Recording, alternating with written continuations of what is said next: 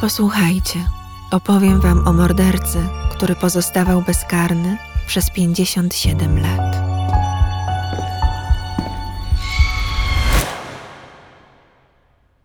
Siódmego grudnia 2017 roku zadbany, 83-letni mężczyzna, poruszający się z pomocą balkonika, usłyszał decyzję ławy przysięgłych hrabstwa Hidalgo. Ławnicy uznali go winnym morderstwa. Następnego dnia otrzymał wyrok dożywocia za zbrodnię popełnioną wiele lat wcześniej. Oto historia tego morderstwa. Historia królowej piękności, która poszła do spowiedzi i ślad po niej zaginął. Miasteczko McAllen w południowym Teksasie, blisko granicy z Meksykiem. Sobota, przed niedzielą wielkanocną 16 kwietnia 1960 roku. Irene Garza skorzystała z samochodu rodziców, by pojechać do spowiedzi i na wieczorną mszę do kościoła. Obiecała, że niedługo wróci. Wyszła z domu około godziny 18.30. Irene była piękna. 25-letnia latynoska królowa piękności, Miss Południowego Teksasu, zawsze ubrana z klasą, nigdy nie przeszła niezauważona. Także tym razem zazdrosne oraz pełne zachwytu spojrzenia towarzyszyły jej, gdy wchodziła do kościoła świętego serca. Jednak nikt nie widział, jak wychodzi ze świątyni. Następnego ranka, w niedzielę wielkanocną, jej samochód wciąż stał zaparkowany przed kościołem. Dziewczyna codziennie uczestniczyła w mszy i przyjmowała komunię, dlatego rodzice pomyśleli początkowo, że została na nocne nabożeństwo. Nie wszczeli od razu alarmu. Jednak, gdy wybiła trzecia nad ranem, a jej wciąż nie było, zdecydowali się pójść na policję i zgłosić zaginięcie córki. Udali się też do kościoła i rozmawiali z ojcem, Johnem Fightem, u którego się spowiadała. Ksiądz twierdził, że nic nie wie na temat zniknięcia dziewczyny po tym, jak wyszła po spowiedzi i rozmowie z nim w zakrystii. Był ostatnią osobą, która widziała Irene.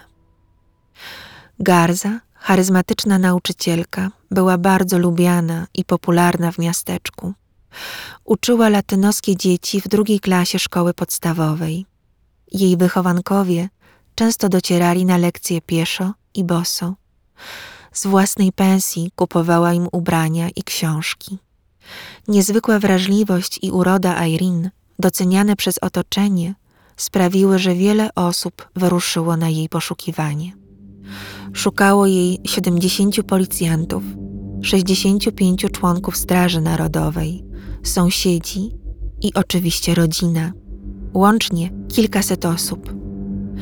Poszukiwania prowadzono konno, pieszo, a nawet z powietrza. Dwa samoloty Straży Granicznej przeczesywały dolinę Rio Grande. Najpierw znaleziono jej lewy but na obcasie przy głównej drodze McAllen. Uznano to za dowód, że wydarzyło się coś bardzo złego. Kolejnego dnia jeden z poszukujących znalazł czarny, skórzany portfel na poboczu, tak jakby ktoś wyrzucił go z jadącego samochodu.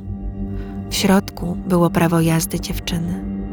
W końcu wypatrzono koronkowy biały szal zaginionej, zaczepiony na krzaku. Rankiem 21 kwietnia, pięć dni od zaginięcia, policja otrzymała telefon z informacją, że znaleziono ciało kobiety w kanale irygacyjnym odległym o wiele mil od McAllen. Wiadomość obiegła w mig całe miasteczko i na miejscu szybko zebrał się tłum gapiów. Policjanci delikatnie wyłowili kobiece zwłoki. Były ubrane. Brakowało jedynie bielizny i butów. Lawendowa bluzka miała rozpięte guziki na piersiach, a spódnica otaczała głowę martwej kobiety niczym balon. Ciało zabrano do prosektorium. Identyfikacji podjął się przyrodni brat Irene. Jak tylko spojrzał na zwłoki, natychmiast rozpoznał w nich martwą siostrę i w rozpaczy wybiegł z pomieszczenia. Sekcja wykazała, że młodą kobietę pobito do nieprzytomności czymś twardym. Prawa strona jej twarzy była posiniaczona, gałki oczne czarne. Została zgwałcona po tym, jak straciła przytomność. Prawdopodobnie sprawca przetrzymał ją około doby, zanim odebrał jej życie. Bezpośrednią przyczyną śmierci było uduszenie. Wszelkie biologiczne ślady niestety zmyła woda w kanale. Nie znaleziono żadnych włosów, krwi ani spermy. Jedynie ślad buta pozostawiony w błocie przy brzegu z przyczepionym włosem ofiary. Zapewne zostawił go morderca, ciągnąc ciało do wody. Niewiele to wniosło do śledztwa. Nawet rozmiar buta był nieczytelny. Nie zgłosił się żaden świadek, nie było ani jednego punktu zaczepienia dla śledczych. Przesłuchano ponad 500 osób z pobliskich miejscowości i z samego Makalen, kolegów z pracy, byłych chłopaków, osoby, które wcześniej weszły w konflikt z prawem, a obecnie przebywały na wolności. Aż 61 osób przebadano wariografem. Wyznaczono nagrodę 2,5 tysiąca dolarów za jakiekolwiek wiadomości na temat sprawcy. Lokalni przedsiębiorcy podbili stawkę do 10 tysięcy dolarów. Całe miasto żyło tą sprawą. Po kilku tygodniach dalszych poszukiwań znaleziono niedaleko śladu buta podręczną, jasnozieloną przeglądarkę do slajdów. Gdy policja ogłosiła, że poszukuje właściciela przedmiotu, młody duchowny John Fight zgłosił się po swoją własność. Pamiętacie, że był ostatnią osobą, która widziała Irene? Co dziwne, odebrał przeglądarkę, nie tłumacząc się, w jaki sposób znalazła się tak blisko miejsca zbrodni. Policjanci zaś nie wymagali dodatkowych wyjaśnień. Tymczasem mieszkańcy wpadli w histerię. Nagłos typowali morderców latynoskiej piękności, po cichu, rozpuszczając pogłoski, jakoby za zabójstwem Irene stał katolicki ksiądz. Przecież zniknęła w kościele. Ludzie jednak bali się otwarcie o tym mówić. Macallen w znacznej części latynoskie było mocno związane z kościołem. Mieszkańcy obawiali się ekskomuniki za jawnie wypowiadane oskarżenia. Zresztą w niedzielę po pogrzebie Irene usłyszeli od księdza odprawiającego mszę, że zdaje sobie sprawę, iż ludzie gadają o duchownym mordercy. Niemożliwe, by ksiądz popełnił taką zbrodnię. Nawet o tym nie mówcie. Nawet nie pozwalajcie sobie na takie myśli. Oto słowa, które padły z ambony tego dnia. Jednakże jedynym podejrzanym wciąż pozostawał 27-letni John Bernard Fight. Młody ksiądz przyjechał niedawno z seminarium Zgromadzenia Misjonarzy Oblatów Maryi Niepokalanej w San Antonio. U niego spowiadała się Irene w sobotni wieczór, gdy ostatni raz widziano ją żywą. Mężczyzna został przesłuchany w maju, dopiero miesiąc po zabójstwie. Szczupły, w rogowych okularach, grzeczny, zdystansowany, nie okazujący emocji, nie wyglądał na księdza z powołania. Wykształcony, z dobrymi manierami, potrafił ze swobodą wygłaszać kazania po hiszpańsku. Nie budził sympatii, tak jak jego kolega ojciec Joseph O'Brien, ale też nie zrażał do siebie. Wierni zgłaszali śledczym, że w feralną sobotę, przed Wielkanocą, kolejka do jego konfesjonału poruszała się wyjątkowo wolno, a on sam kilkakrotnie opuszczał kościół tego wieczoru. Inni duchowni zeznali, że widzieli, jak zaprowadził dziewczynę do spowiedzi, do zakrystii, co nigdy się nie zdarzało. Następnego dnia zauważyli, że na jego rękach pojawiły się zadrapania. Poszlaki wskazywały tylko na fajta. Odnosząc się do nieobecności w kościele i zadrapań na dłoniach, ksiądz sprzedał policji historyjkę, że podczas słuchania spowiedzi bawił się swoimi okularami, które w zdenerwowaniu połamał. Dlatego opuścił konfesjonał i pojechał po inną parę autem do odległego o pięć mil domu duszpasterskiego ojców oblatów w San Juan. Dopiero na miejscu zorientował się, że nie ma kluczy, więc wspiął się na piętro, by wejść przez okno, raniąc przy tym dłonie o nierówne cegły. Policja przyjrzała się bliżej młodemu księdzu. Jego opowieść była wyraźnie niespójna i naciągana.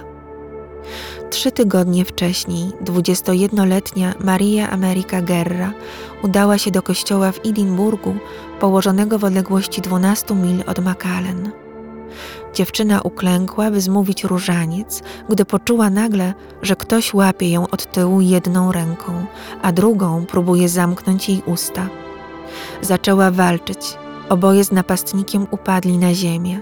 Maria ugryzła go mocno w palec, wyrwała się i z dzikim wrzaskiem wybiegła z kościoła, nie oglądając się za siebie. Zeznania Gerry wskazywały tylko na jednego podejrzanego. Dziwnym trafem Fight akurat tego dnia wybrał się z wizytą do Edynburga ubrany tak, jak to przedstawiła Maria. Przepytywany wypierał się ataku na młodą kobietę. Twierdził, że wyjechał około godziny wcześniej, przed przyjściem Marii do kościoła. Skaleczenie palca tłumaczył niefortunnym włożeniem dłoni do powielacza. Wielu duchownych zaprzeczyło jego zeznaniom co do godziny powrotu, jak i okoliczności pojawienia się rany na dłoni. Fajta przesłuchano z użyciem wariografu. Lokalna policja sprowadziła do Macallan najlepszy team poligraferów z Chicago. Niewiele to dało. Wyniki nie były przekonywujące w żadną stronę. Fight wydawał się wręcz rozbawiony przesłuchaniem. Prowadzący badanie był przekonany, że wiele wskazuje na udział księdza w popełnieniu zbrodni i ataku na Marię Gerrę, lecz uznano, że to zbyt słaby dowód w sprawie. Lokalne władze kościelne stanęły w jego obronie. Gdy mimo to policja przyszła po fajta, jego duchowni koledzy twierdzili, że opuścił stan.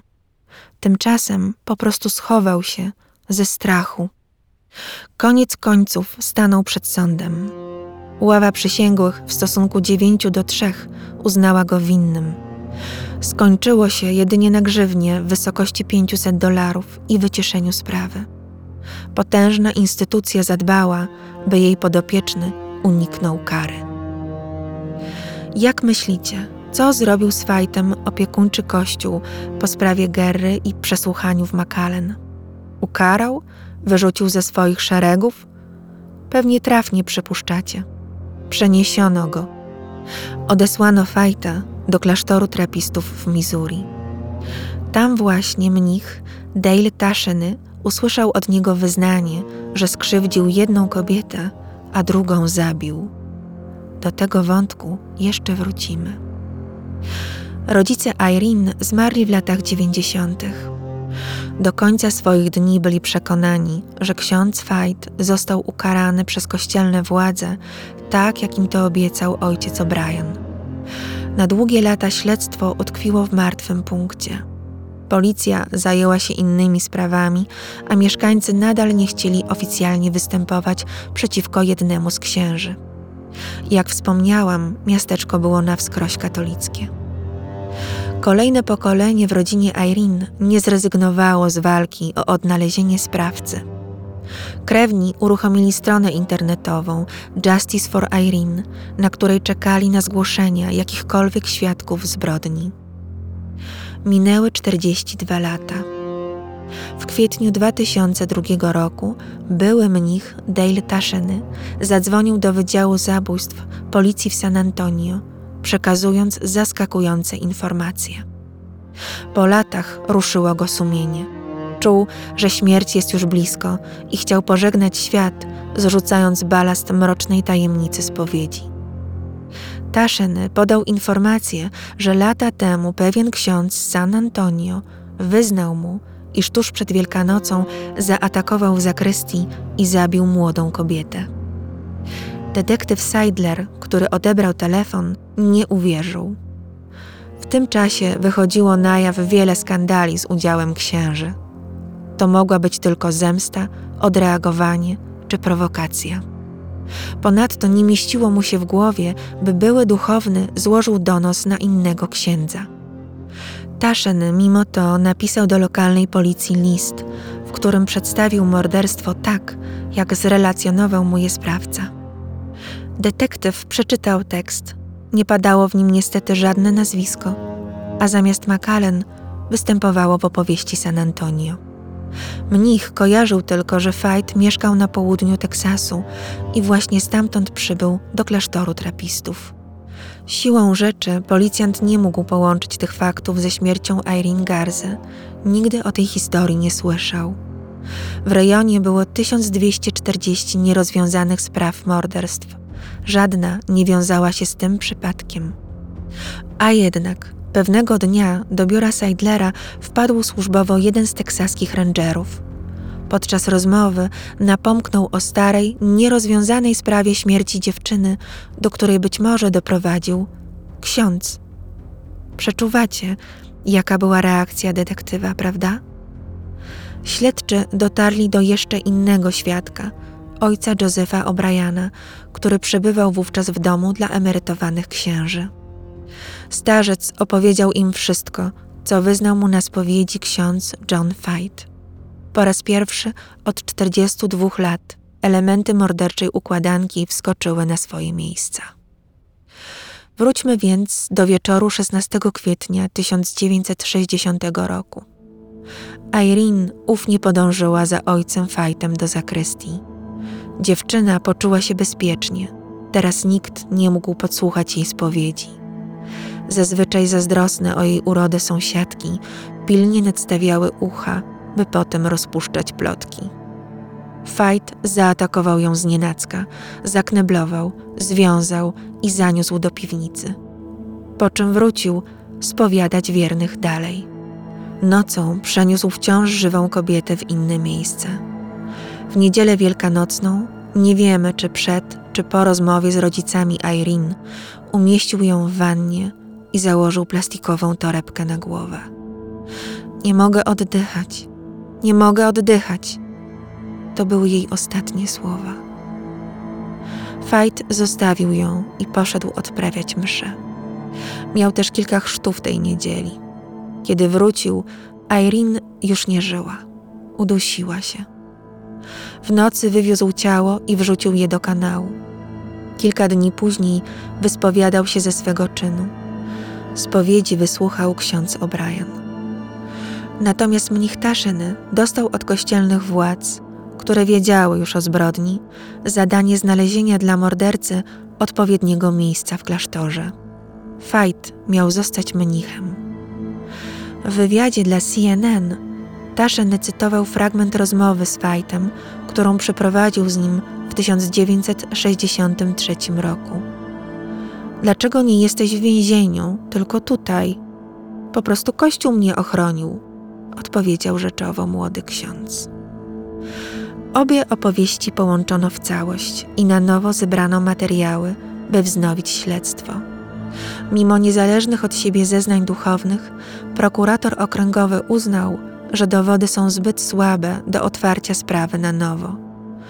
Brak było DNA mordercy, brak przyznania się do zbrodni. Starszym świadkom zarzucał wprost demencję. W odpowiedzi na naciski ze strony teksaskich rangerów odpowiadał retorycznie: Czy ta sprawa ma szansę zostać rozwiązana? Tak, jeśli wierzycie, że świnie potrafią latać. Powszechnie wiedziano, że urzędnik latynoskiego pochodzenia boi się zadrzeć z kościołem.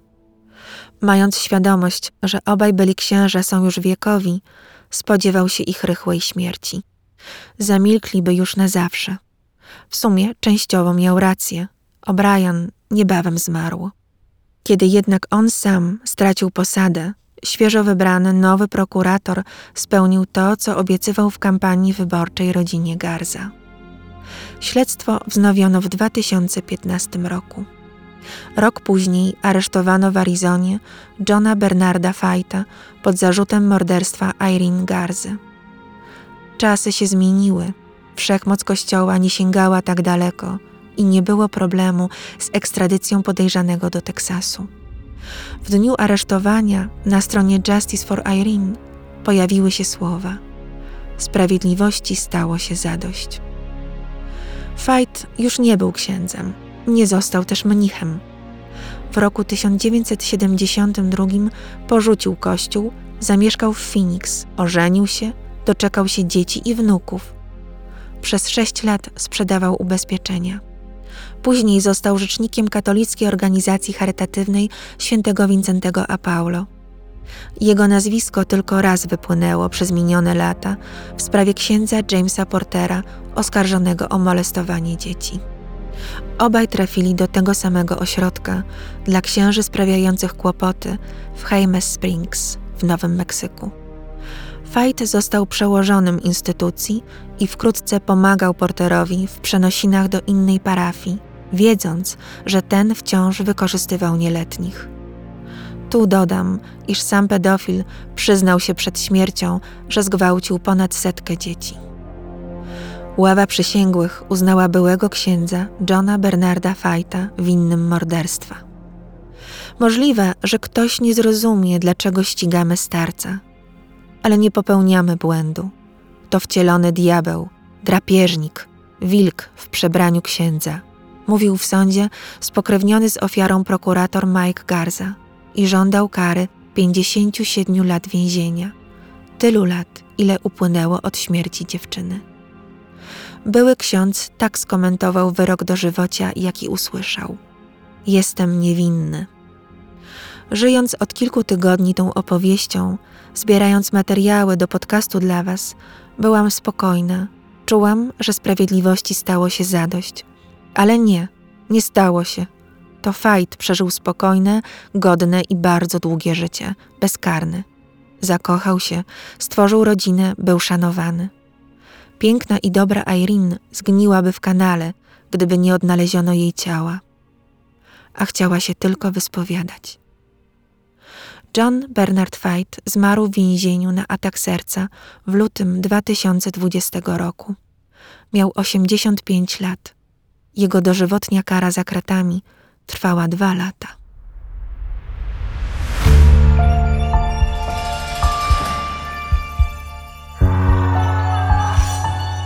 Dziękuję za Waszą uwagę i zapraszam na kolejne historie o złych ludziach i ich zbrodniach. Renata z Worka Kości.